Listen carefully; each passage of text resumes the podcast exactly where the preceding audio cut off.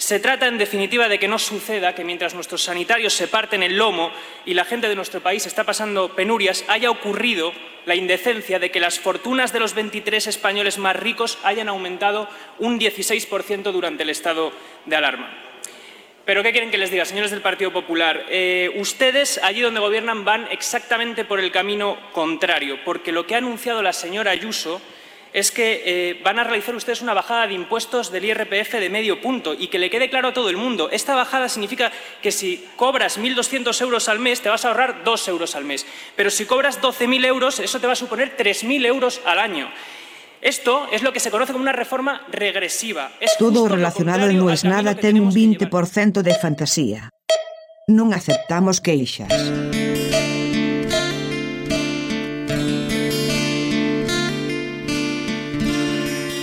Donde no lo entiendo.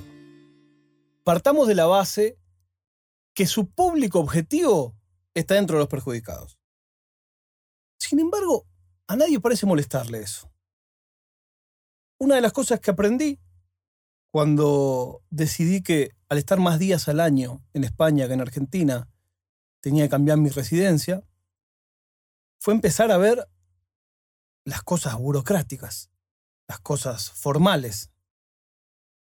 En cuanto tuve que hacer mi permiso de residencia siendo italiano, tuve que demostrar que no iba a ser una carga para el Estado español.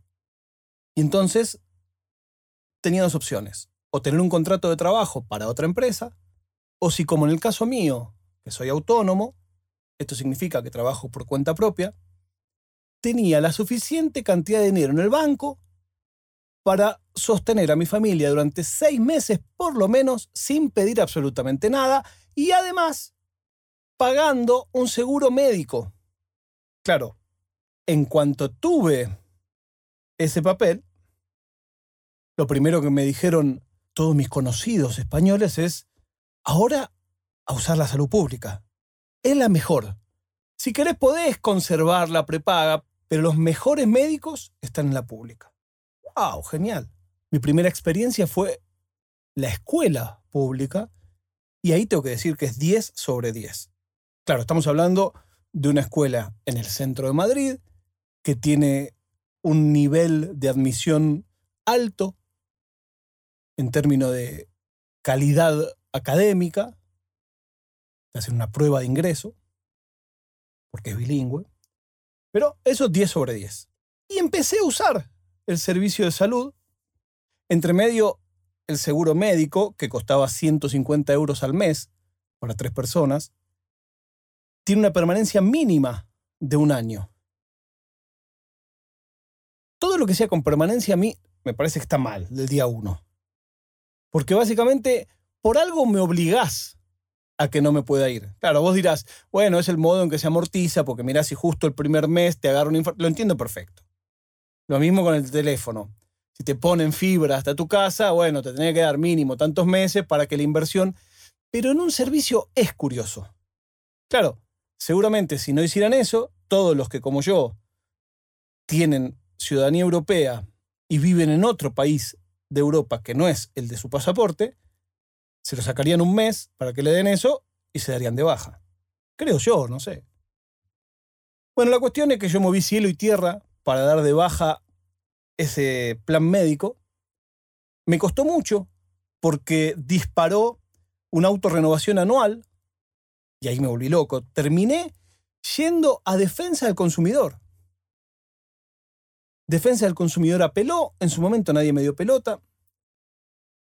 Pero claro, si escuchas este podcast sabes que la llave de mandala en España son las hojas de reclamaciones.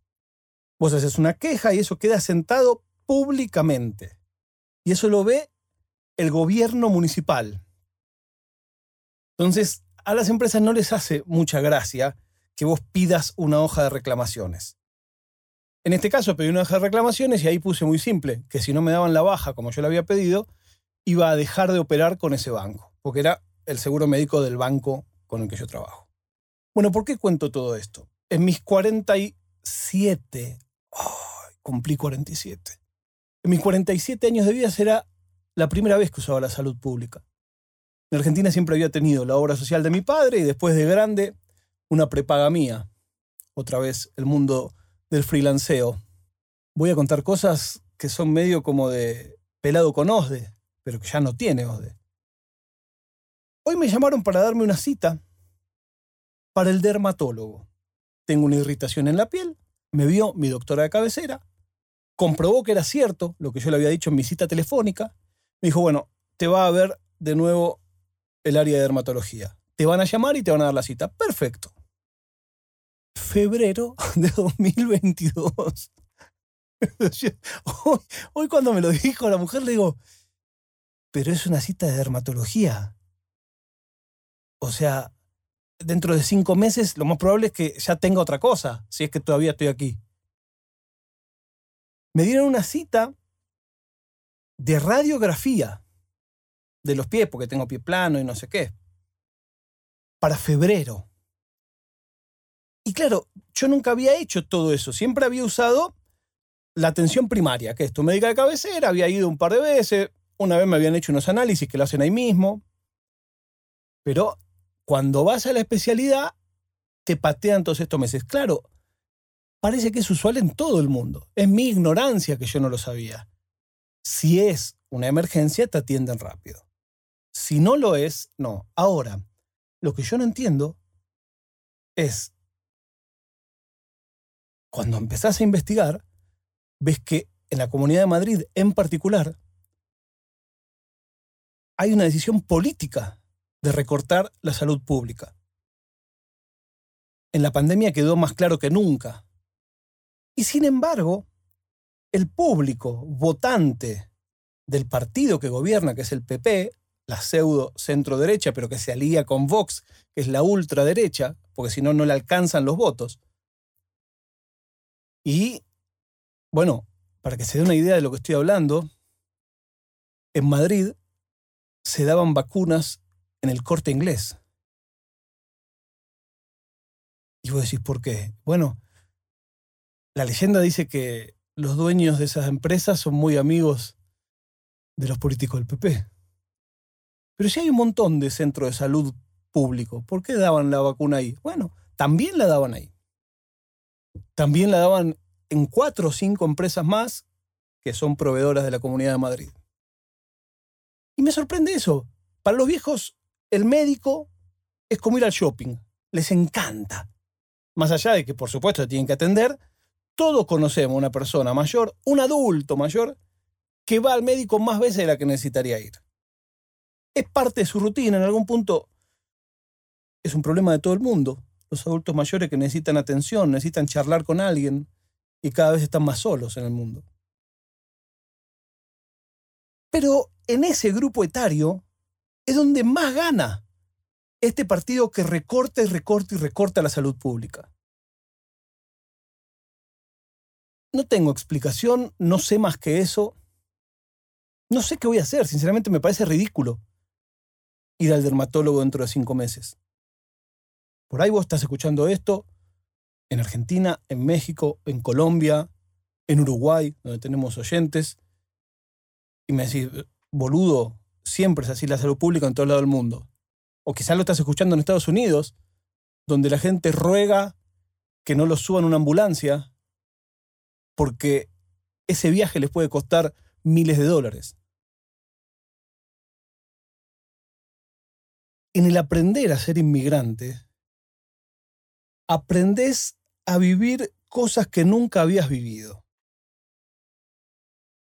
Y empatizás todavía más con ciertos temas con los que ya empatizabas, pero que no habías experimentado de primera mano.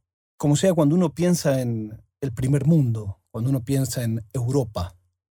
No sé si te imaginas que el turno del médico especialista te toca en cinco o seis meses. En este caso, insisto, es una cosa de pie plano, es una cosa de dermatología y es una ecografía. A mí me resulta raro hacerla dentro de seis meses. Mientras tanto, todo lo que puedo hacer es esperar, agradecer a todos aquellos que perdieron conmigo en la mosqueta, agradecer a alguien que se compró un delantal en fierita.com que dice no es nada. Si quieren tener algo de merchandising de este podcast, es una linda manera de apoyarnos. Pueden regalar, ¿por qué no? Pronto habrá artículos digitales también. Ahora sí, nos despedimos hasta mañana martes cuando les diga no es nada.